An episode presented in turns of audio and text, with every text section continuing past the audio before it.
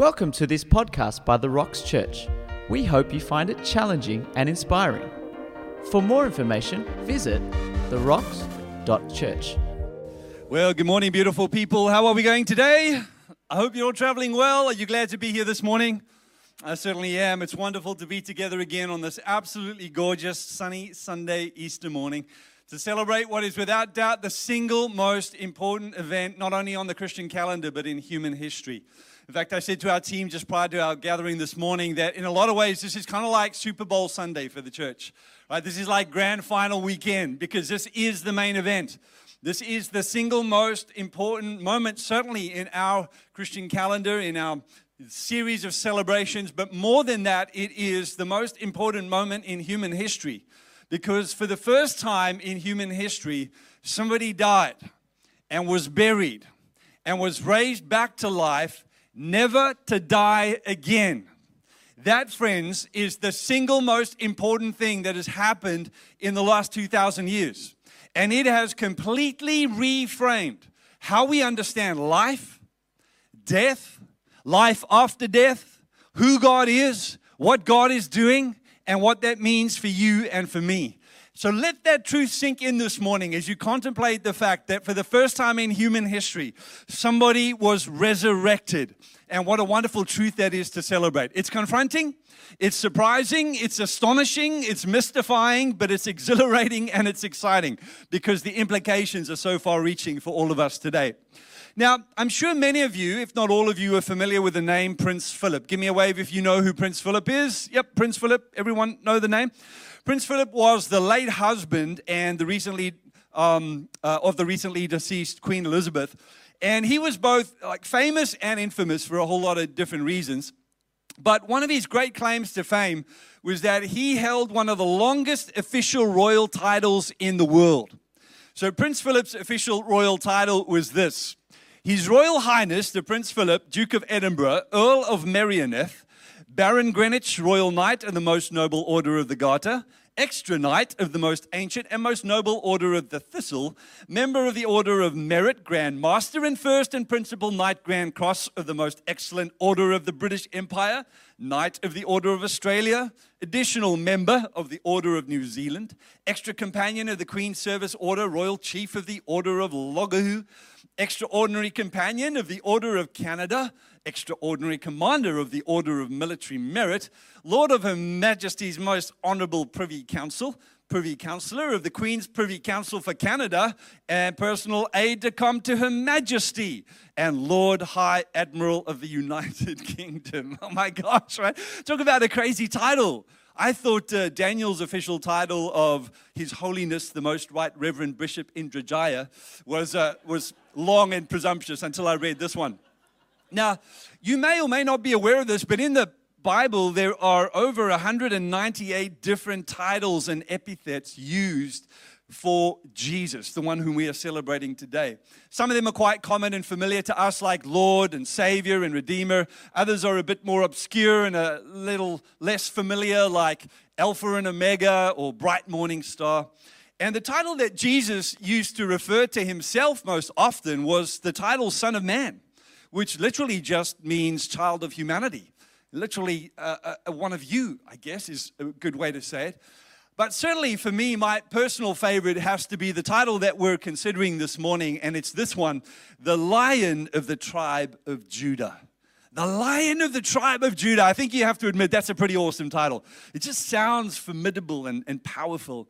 And the origin of this title dates all the way back to the Bible's very first book, the book of Genesis, to some 2,000 years before Jesus even arrived on the scene. And was first alluded to in a prophetic word that Jacob spoke over his son Judah. Now, if you know anything about Old Testament Hebrew history, you'll know that Abraham, Isaac, and Jacob were the three founding patriarchal figures of the Jewish people. And Jacob had 12 sons, one of whom was named Judah. And one day, under the guidance and the inspiration of the Holy Spirit, Judah or Jacob spoke these words over his son Judah. And this is what he said in Genesis chapter 49, verse 8 to 11. He said, Judah, your brothers will praise you. Your hand will be on the neck of your enemies. Your father's son will bow down to you. You are a lion's cub, Judah, and you return from the prey, my son.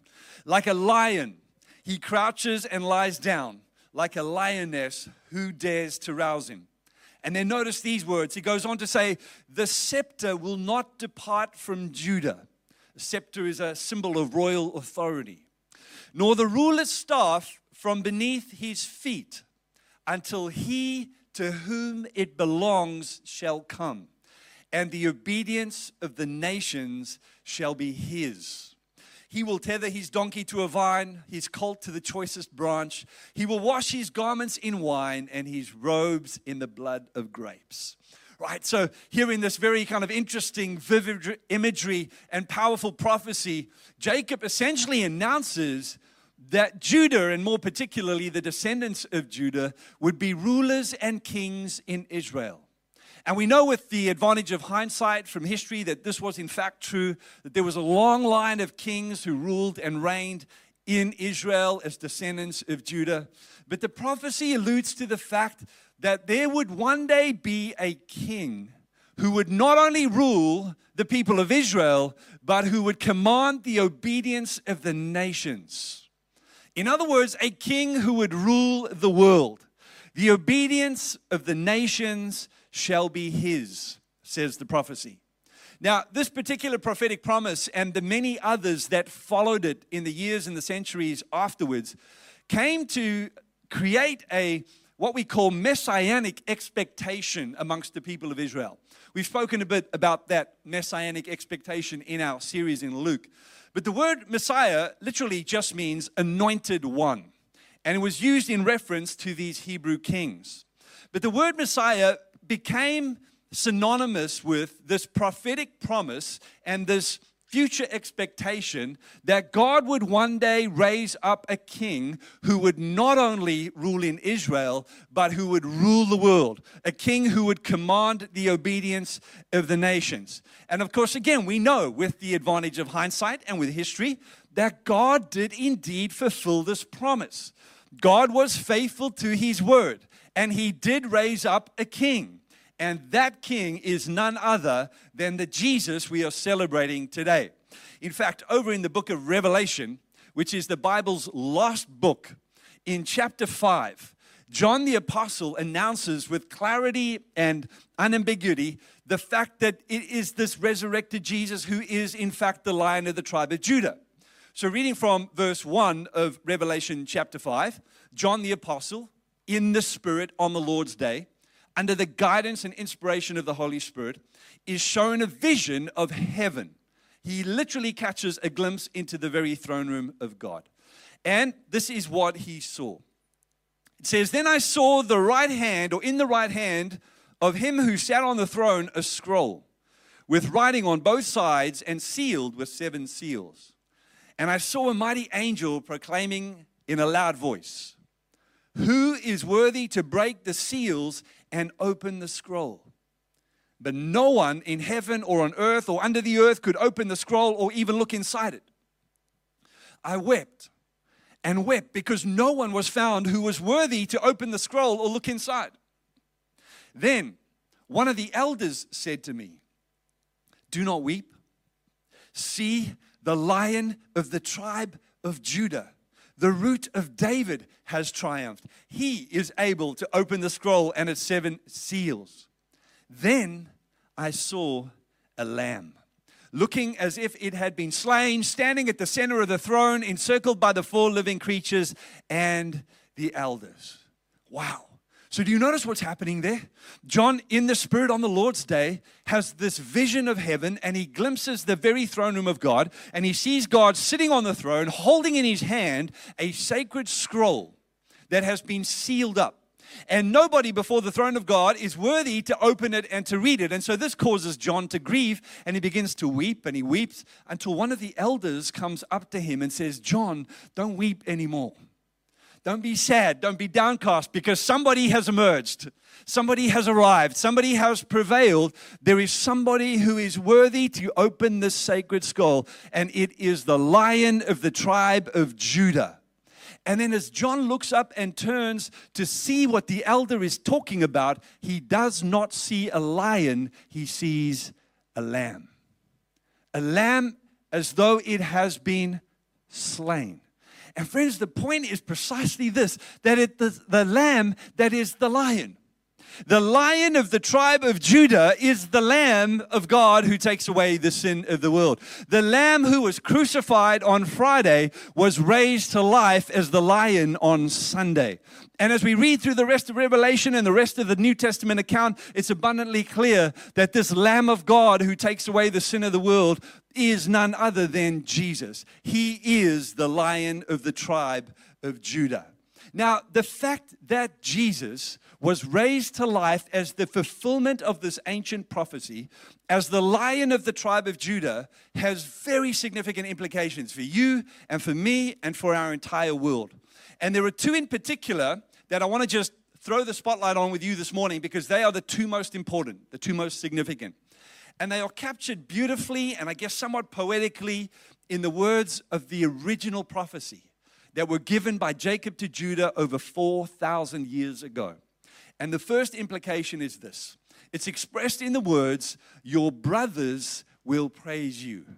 Your brothers will praise you. The point or the implication being that all of us will one day acknowledge and recognize and worship Jesus as King. Judah, your brothers will praise you. And you see, the point here, friends, is simply this that regardless of what you might think or feel about Jesus, whether you love him or hate him, whether you are drawn to him or feel indifferent towards him, there is going to come a day when every single person will have to acknowledge that by virtue of his resurrection, God has appointed Jesus as King of all kings and Lord of all lords. Jesus is earth's designated new ruler. And he has, as he says in his own words, been given all authority in heaven and on earth. Jesus is God's appointed king. Now, Paul in the apostle, uh, the apostle Paul in the New Testament kind of gives it some more language and some clarity when he writes in Philippians chapter 2, verse 9 to 11. And he says, Therefore, God has exalted him. Who is the him that he's talking about? It's Jesus. God has exalted him to the highest place and gave him the name that is above every name. That at the name of Jesus, every knee should bow in heaven and on earth and under the earth, and every tongue acknowledge that Jesus Christ is Lord to the glory of God the Father. You see, friends, the point that Paul is making here is that God is not running a democracy. You and I did not get to choose who God appoints to power over the universe. We did not vote Jesus into office. We did not get to elect him. We did not get to decide who it is that God appoints to the highest place in heaven and on earth. God did. God decided. God appointed. God elected. God chose. We simply are called and commanded to recognize that truth and then to submit and surrender our lives to the authority of Jesus, to bring our lives under His leadership and His lordship, to surrender our hearts to His wisdom and to His grace and to His kindness and to His presence in our lives. You see, think about it this way if you are currently employed or ever have been employed, you will know that one of the difficult things about being employed is you cannot choose your boss. Very, very rarely do you get to choose your manager. And the reason why that's significant is because your boss or your manager can make life at work either thoroughly enjoyable or deeply intolerable. Right? Some of you know that to be true because right now you're living through that pain, right? Take a moment to think about who the worst boss is that you have ever worked for. I hope for your sake it's not the boss you have right now. but think about that. Who is the worst boss you have ever had to work for? And why is it that you hated working for him or for her? I can guarantee you it's probably because they were mean and unfair and unrealistic in their expectations and made you feel like they cared more about the company than they did about you. And maybe didn't support you and encourage you and affirm you. Maybe they were rude and grumpy and miserable. Right? well, think about who the best boss is that you have ever worked for. Who is the best person that you have ever worked for over the course of your career? And what was it about that person that you loved working for them? I can almost guarantee you it's because they were kind and they were generous and they were loving and they were supportive and they were affirming and they made you feel valuable and they made you feel like they cared more about you than they did about the company. And they had your back, they were for you, not against you. Right? And if you got the option to choose your boss, hands down, every single time, you would choose someone like that. You would choose someone like that. Now, here's the good news, friends. The truth of the matter is, we did not choose Jesus. We did not elect him into power. We did not vote him into the role of ruler of the universe. We did not give him all authority. God did. God did that. But Jesus is better than the best boss you have ever had, right? Jesus is the leader the world has been waiting for because Jesus is kind and he is patient and he is merciful and he is for you, not against you. And he does have your best interests at heart. And he has already demonstrated through what he was willing to do on the cross of Calvary how far he will go to love you and to redeem you and to save you and to provide for you and to protect you. Friends, I cannot for the life of me think why anyone would not want to follow a leader like that. Why would you not want to bring your life under His guidance, under His wisdom, under His care, under His protection, under His provision? Jesus is amazing. He is beautiful. He is wonderful. He is incomparable. And He has been appointed as God's ruler of heaven and earth. Friends, listen, if you have put faith in any other political power or any other political person, your faith is misguided because no one will be able to lead you like Jesus will. No one will be able to love you the way Jesus loves you. No one will ever know you as completely and thoroughly as the way He knows you. And no one will ever lay down their lives for you the way He did. He is the leader the world is waiting for. And the only right thing to do is to bring your life in its totality and submit it and surrender it to Jesus. Put your faith and trust in Him Receive Him as your Lord and your leader and allow His wisdom to guide your life. Build your life on the wisdom of His word. Allow His teaching to shape you and mold you and change you. And take a moment, friends, to think about how that might radically change our world. Can you imagine what life on earth would be like if every single person who called this planet home accepted Jesus as their Lord and leader? And if everybody lived the way He lived and loved the way He loved? And treated others the way he treated us? Can you imagine how different life would be? That, friends, is the good news. That, friends, is the gospel. You see, the message of the gospel is not good news about how you and I get saved, it is good news about how Jesus became king. In other words, it is his story, not our story. The gospel may be good news for us, but it's not good news about us. It's good news about Jesus and about his appointment to the highest place of authority in heaven and on earth. The fact that he is God's designated ruler. And so the only appropriate response is to submit and surrender, to honor and obey, to recognize and acknowledge Jesus is Lord. And not only is he Lord of the cosmos, but he's Lord of my heart. Not only is he Lord of the universe, but he's Lord of my everyday. Not only is he Lord of all creation, but he is Lord of my being. And he can be your Lord too. And you and I have the choice and the chance to receive him as Lord right now, here, today. And so we should. Not only is it the right thing to do, but friends, it is the best thing you can do. Because as we say so often here, following Jesus as Lord not only makes life better, but it makes you better at life. Amen? All right, so that's the first implication. And then the second implication is expressed equally beautifully and poetically in the next line of the prophecy, which says, Your hand will be on the neck of your enemies.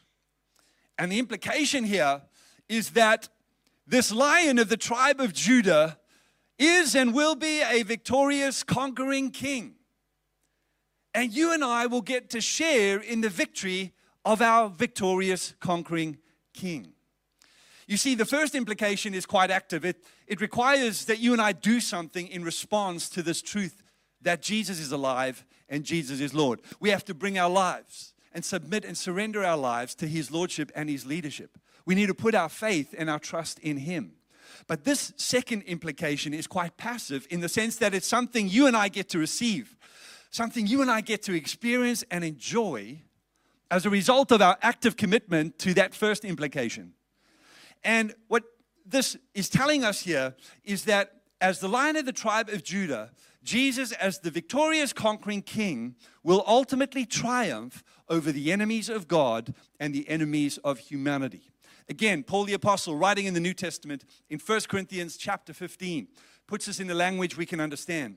In verse 24 to 26, he says, "Then the end will come." Talking about the end of human history as we know it. When he Jesus hands over the kingdom, the kingdom of God, the kingdoms of this world, to the Father after he has destroyed all illegitimate dominion, authority, and power. For he, Jesus, must reign until he has put all enemies under his feet. And the last enemy to be destroyed is and will be death. So notice Paul is echoing the same sentiment here that there is coming a day when Jesus, as our victorious conquering king, will put all the enemies of God and all the enemies of humanity underneath his feet and deal decisively with them once and for all. In other words, friends, things that wage war against your soul, things that seek to undermine you and oppress you and afflict you and discourage you, things like sin and Satan, the devil himself, and evil and wickedness and sickness and disease and suffering and pain and sorrow, all these things that are antithetical to the nature and character of God and antithetical to the kingdom of God, all these things that stand as enemies of God and enemies of humanity will one day decisively be dealt with. And all pain and all sickness and all suffering and disease and sin will be wiped away. And all of creation will be restored and renewed and liberated from the effects of sin and death and you and I will get to share in that victory. Now, understanding this victory and how we participate in it requires that we understand the difference between immediate victory and ultimate victory. Because immediate victory and ultimate victory are not the same thing. And ultimate victory is infinitely more important than immediate victory. So let me explain it to you like this. Back in the middle of the 20th uh, century, the world went through one of the most horrific conflicts that we now know as World War II. And World War II officially finished on the 2nd of September 1945. But before the war was over, there were many, many battles fought. Significant battles, deadly battles. And literally tens of millions of people lost their lives in the course of that global conflict. But with the the advantage of history and hindsight.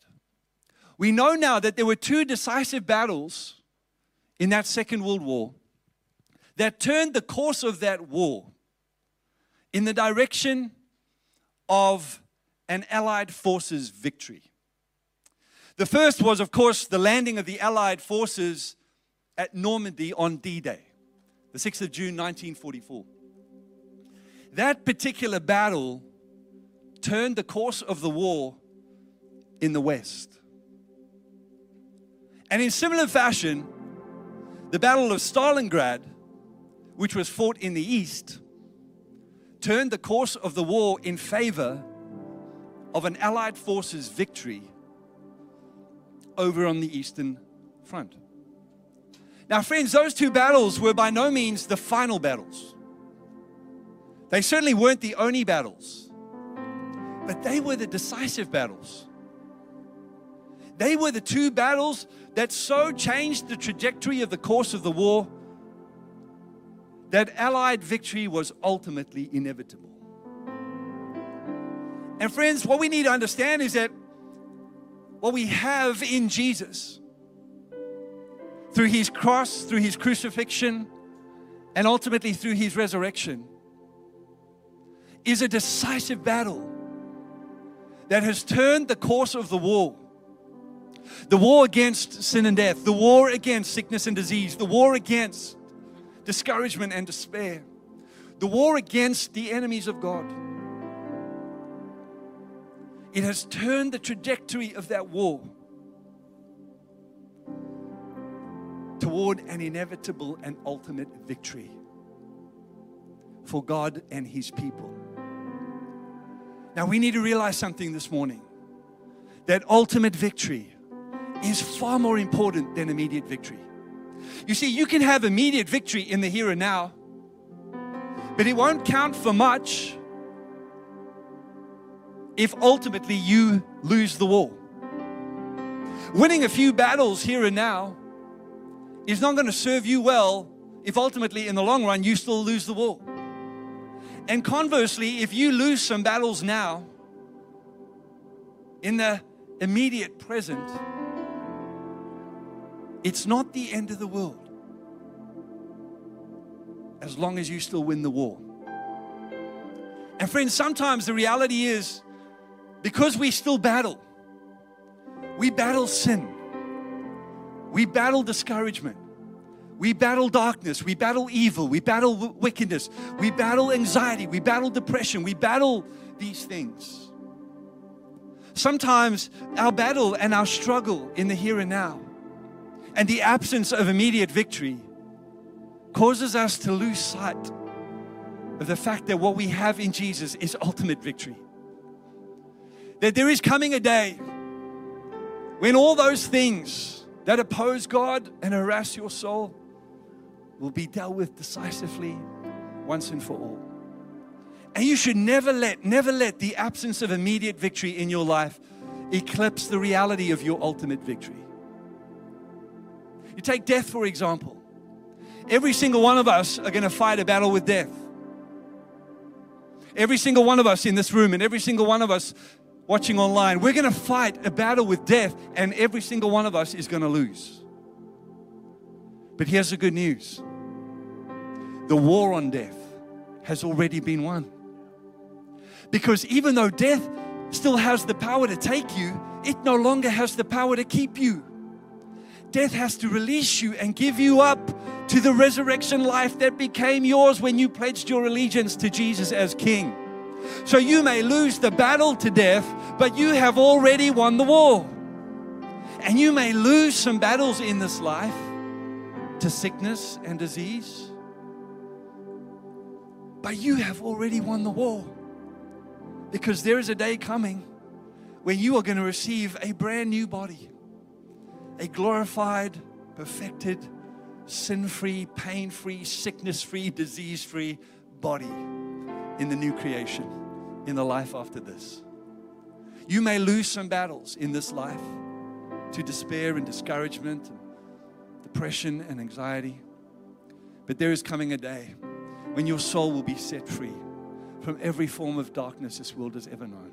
And you will know life and light and peace and joy like you've never known it before. Friends, don't ever let the absence of immediate victory and the intensity and the struggle of the battle cause you to lose sight that we have ultimately won the war. Jesus has already emerged victorious, and you one day will share in his victory. And today, you and I can have hope, we can have expectation, we can live with joy because of that reality. That's why the writer to the Hebrews says that no longer do we need to live in the fear of death because Jesus has triumphed over death. That, friends, is the implication of the resurrection. And so today, you and I have the choice and the chance to put our faith and our trust in our resurrected Lord. I know for many of you in the room and for many of you listening online, you've already done that. I know that you have received Jesus as Lord and you are endeavoring to love Him and serve Him and follow Him and honor Him and worship Him through your everyday living.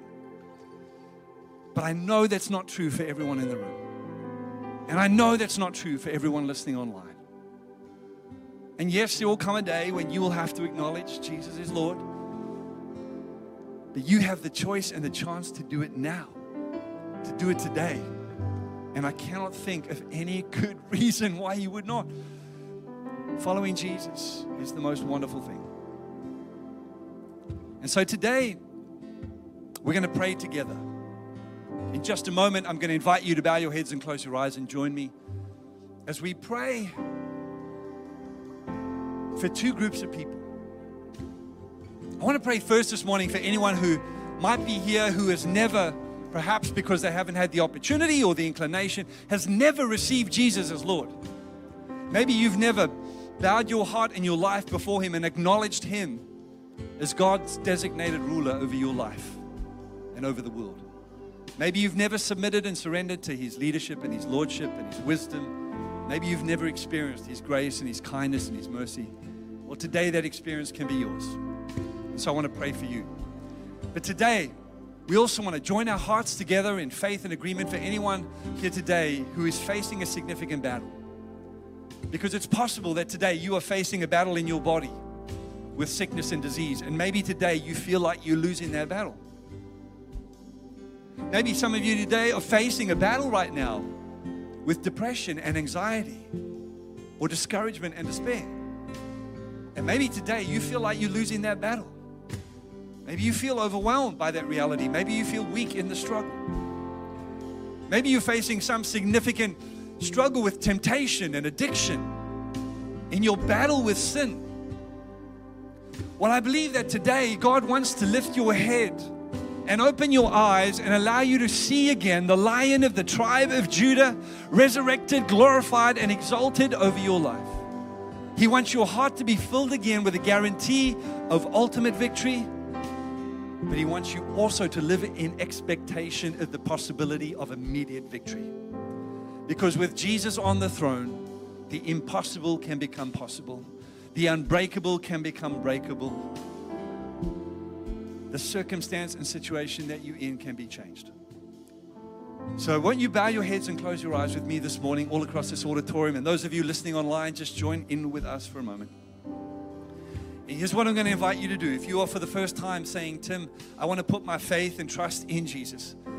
I've never received him as Lord. I've never recognized his authority, but I recognize now that God is commanding everyone everywhere to receive him as Lord. Today, I want to do that. In a moment, I'm going to ask you to raise your hand so I can see who you are and where you are. Not because we're out to embarrass you or draw attention to you, nobody's looking around the auditorium. But there is something powerful and meaningful about demonstrating your response to God. And in addition to that, I want to invite you if today you are facing a significant battle in some area of your life, and maybe even today feeling like you're losing that battle feeling like you're overwhelmed by the circumstance and the situation you're in. We want to put our hearts together and believe in faith with you for God to show up in your world and to do something only He can do to turn that situation around for your good and for His glory. And I'm going to invite you to raise your hand as well, to join with those who raise their hands. So, right now, while every head is bowed and eyes closed, if that's you and you're saying, Tim, would you include me, please, in this moment of prayer? Why don't you raise your hand right now and just keep it up for a moment all across the auditorium? That's right, keep it up for a moment. That's right. God bless you. God bless you. Keep it up for a moment all across the auditorium. Those of you who are faithful followers of Jesus, join with me as we pray this morning. Father, I thank you for every hand raised. I thank you. You know each person by name. You know their story. You know their journey. You know what they're facing. You know the hopes and the fears. God, I thank you that right now you are overshadowing them with your presence and you are filling them with your love. And I pray, God, today that you would give each one the assurance that you are, in fact, for them, not against them. That you are here to redeem them and to save them, to protect them and to provide for them. For those who are reaching out to you today for the first time in submission and surrender, God, I pray that you pour out your love and your mercy and your grace on them and that you bring them fully and truly into your kingdom. I pray, God, that they would know that they are citizens of the kingdom of heaven, that they are ambassadors of God on earth that they are representatives of your family here and now. And I pray that they would live forever in the reality of that truth until the day they see you face to face. And God, for those who today are reaching out to you for miraculous intervention, for your provision and your protection, Father, we pray, show yourself strong. Reveal your power. Pour out your glory, God. Intervene in their circumstance and turn that situation around to bring honor and glory to your name and to bring life and blessing to them and to their families. And we ask all these things in the beautiful, wonderful name of our resurrected Lord and Savior, Jesus. And everyone who agreed said, Amen. Thank you for listening to this podcast. For more great resources and to keep yourself up to date, head to our website. Visit therocks.church.